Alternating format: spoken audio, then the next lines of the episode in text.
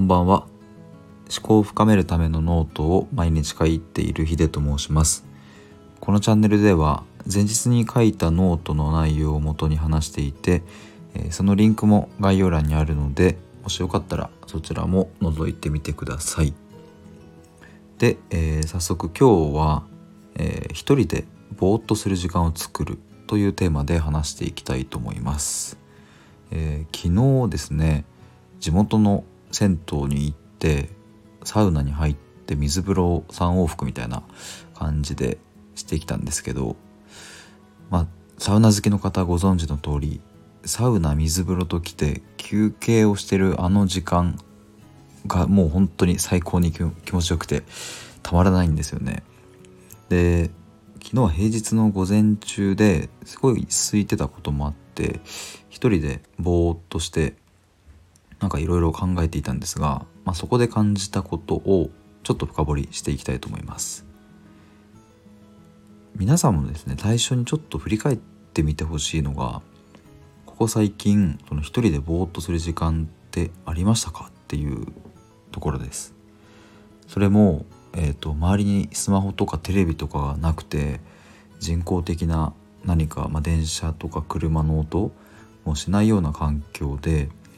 でかつ誰からも話しかけられないっていうことが約束されている空間でのぼーっとする時間のことです。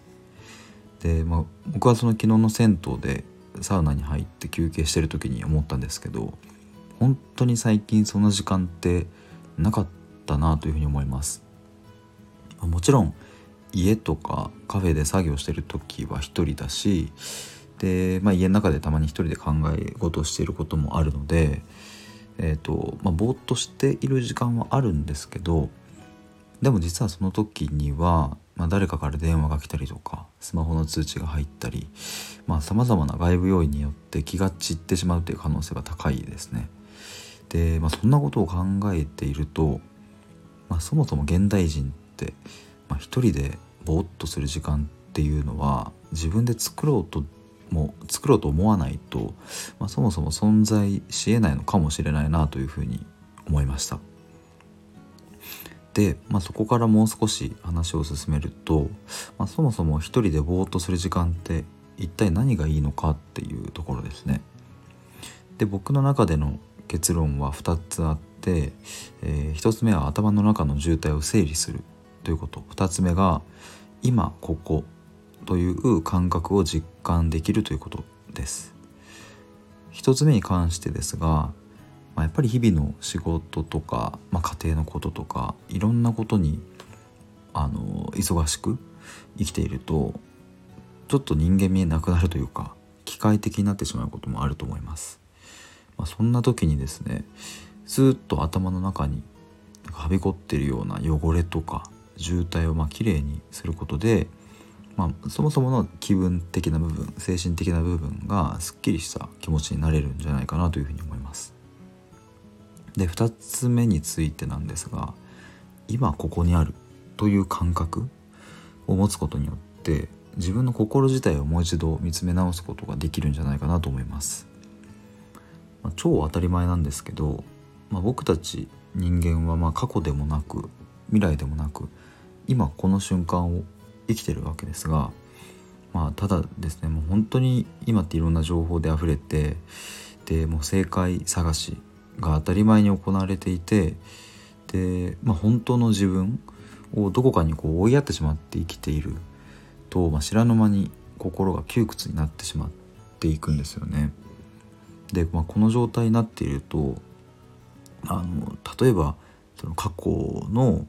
まあちょっとした嫌なことだったりとか、まあ、逆に言えば、まあ、栄光にすがるみたいな言葉もありますけどそういう状態で過去にばっかりこう思考が取られてしまったり、まあ、逆に言うと,、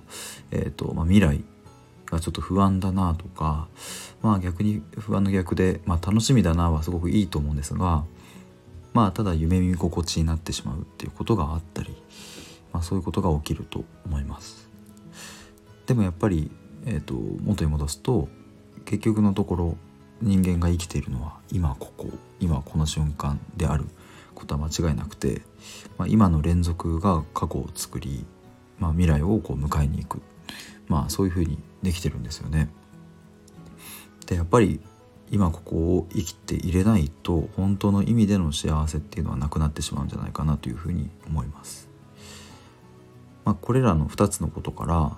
えー、一人でぼーっとする時間っていうのが、まあ、やっぱり大切だなと、まあ、特に今この時代には本当に重要なものに貴重なものになっているんじゃないかなというふうに思います。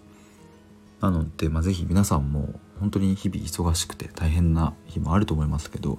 まあ、えてそういう時間を作ってみるっていうのもすごく、えー、おすすめしたいと思います。ということで今日は以上です。また明日もお願いします。